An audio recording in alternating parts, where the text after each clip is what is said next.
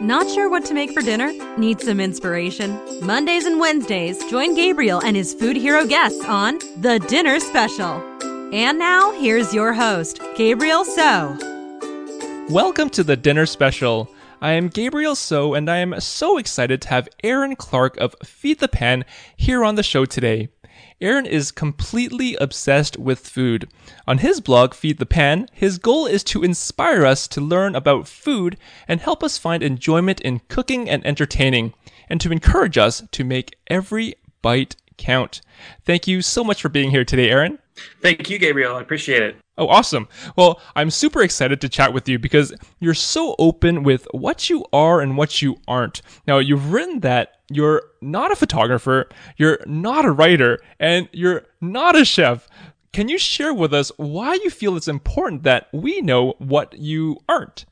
Well, I like to set my expectations for my readers beforehand. I want people to know that when they come to my blog, they're not going to see blow your mind photography, poetic writing necessarily right away. though those are things I'm working on. I think it's important to set those expectations because I want people to really get at the meat, if you will, no pun intended there, of the blog and really understand what it's about, and that is uncommon techniques and ingredients. Well, you mentioned that, you know, a lot of blogs today like really focus on having, you know, incredible photography and like, you know, their writing skills are just like off the charts. What was it about having a blog that attracted you? Like why did you decide to start your food blog? Well, it really came down to the evolution of my culinary experience. I started in college really watching a lot of late night good eats. The only thing I could find that was really cool at that time, two, three in the morning after studying for finals and things, uh, I'd flip on good eats to kind of relax. And, you know, Alton Brown really taught me the finer tuning techniques of cooking that my parents didn't at home. You know, they would cook with me, and that's really where the base started. But they didn't explain to me why these things were happening and why they would do them. So Alton Brown really kind of taught me how to cook. But then, you know, after college, I had a kitchen of my own when I moved out into my first apartment. And I was able to start collecting tools and ingredients and have a good pantry. And I really found that I really like to entertain. So from there, how do I entertain better? Well, learn how to cook better and really work with people, especially other cooks, on how to improve a technique. Well, that evolved into okay, maybe I should just start an Instagram page and start taking pictures of my food because the first thing you do is look at it. I want it to be a little bit better looking on the plate so that it pleased the eyes and the palate. And then a good friend of ours suggested I start a food blog, and it kind of all ran from there. Now, you, you mentioned that your blog is dedicated to uncommon ingredients and techniques. What is an interesting ingredient that you love to cook with that maybe us as home cooks would not use regularly? Sure, and I thought about this a lot today actually when I was preparing lunch. Anchovy paste. It's subtle. You don't always taste that it's anchovy paste, but it offers a kind of savoriness and umami, if you will, to the food you're preparing, whether you put together a pasta salad or put it into a spice kind of paste that you rub on a chicken or a steak before you grill it.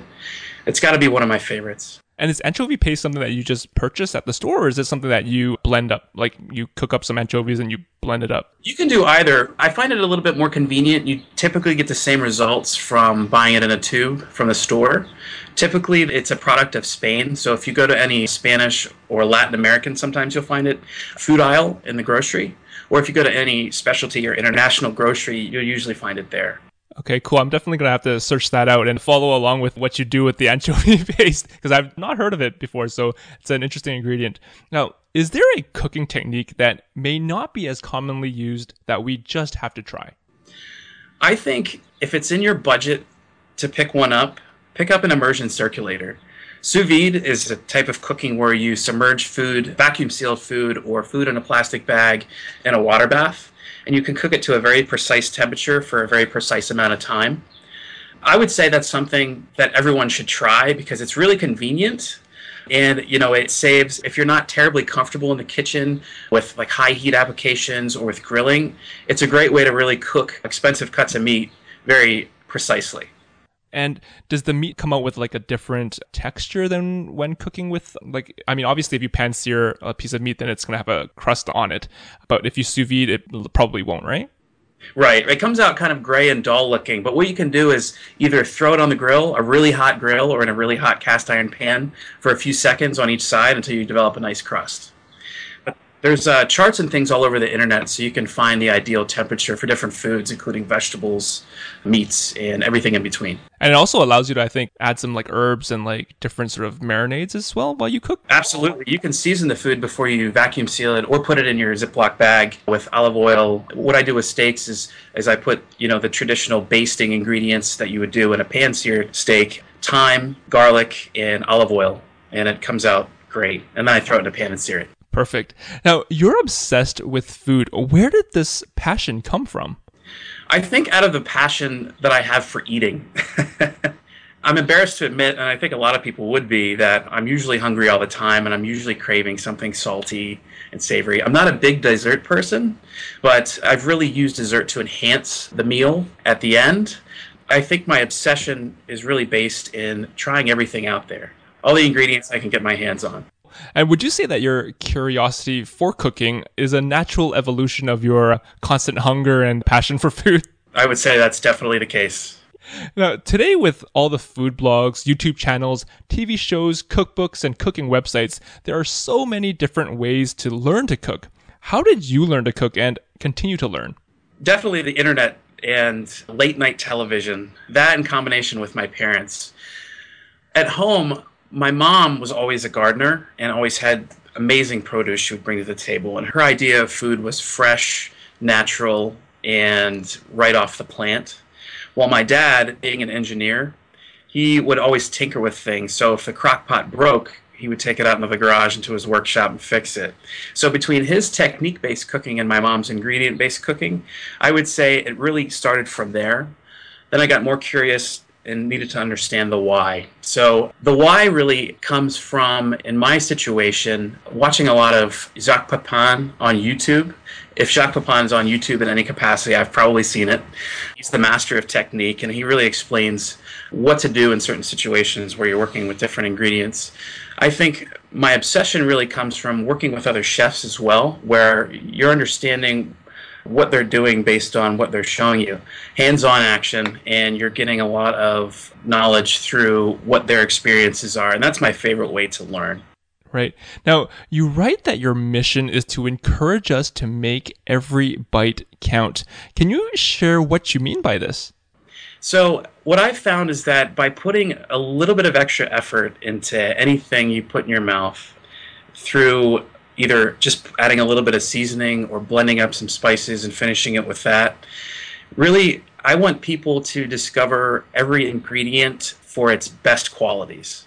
So if you're going to roast a carrot, say, when you make sure and season it correctly, uh, use olive oil and salt, and then uh, you know where a lot of people don't really understand, there's a difference between the kosher salt you would use to season something and a finishing salt, say if you add this finishing salt at the end, it really brings out the carrot for what it is, and that's what I mean by make every bite count. Is that uh, do it to its fullest and use what nature gave you at its highest capacity. Right. Now, can you explain the difference between like a salt that you would use to season the carrots before you put it in the oven as opposed to the salt that you use afterwards? Sure. I'm a big fan of kosher salt for seasoning during cooking. I usually throw it in the pan with just about everything, even desserts. Sometimes I'll use other salts for desserts that are a little bit finer than kosher salt, but kosher salt has a little bit of bigger grain. While a finishing salt, say fleur de sel is probably the most common one, it's not as firm and it's a little bit less dense. So it has a little bit of a crunch to it without giving you too much of a salty flavor. Rather, what it does is enhance the flavor of the food rather than taste salty. Gotcha. Now, on your blog, you list some guidelines for yourself and how you get the most out of your food experiences.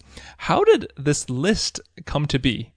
Well, I guess in cooking big meals and entertaining, it really came from the way that I approach everything from the start of the meal when I go to purchase the ingredients to the end when I'm serving the guests or, you know, bringing their plates out. So it's really a culmination of my thought process from beginning to end.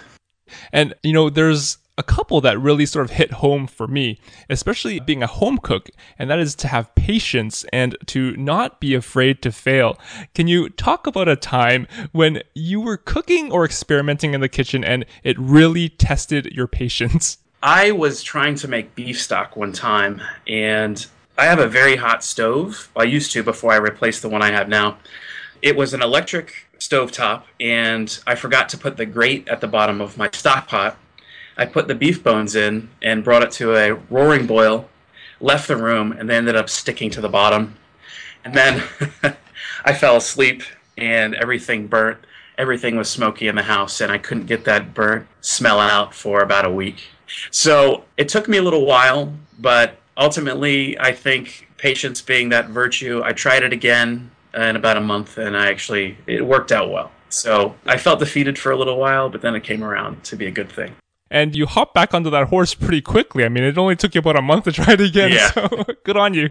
Now, we all have busy schedules, and sometimes cooking can feel like more of a chore than something that's fun or enjoyable. What are some ways that you found to bring fun back into cooking? Well, I cook a lot with friends for one, and a glass of wine never hurts either. I think my favorite part about cooking is really experimenting with new ingredients and opening them up to their best. For instance, I was in the peppercorn aisle of a spice store down the street from us that really centers around spices from Africa and the Caribbean. And I found some long peppercorns, and I said, you know, I really don't feel like cooking tonight. If I get this new ingredient, then it'll probably pick up my interest and I'll go for it. Because in my own philosophy of making every bite count, I'm not going to do something halfway yeah, I'm going to go the whole way and do it. So the long peppercorns on a roasted chicken was a good way of really picking up my motivation to do something that night for cooking. Awesome.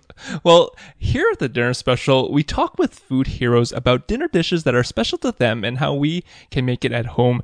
Can you talk about a dish that is special to you and maybe a little bit about the story behind the dish?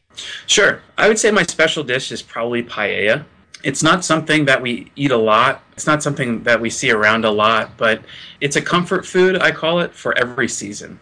It's a dish that typically is made outside over a wood fire, and it feeds a ton of people. I have a pan that is 22 and a half inches wide that feeds about 30 to 40 people.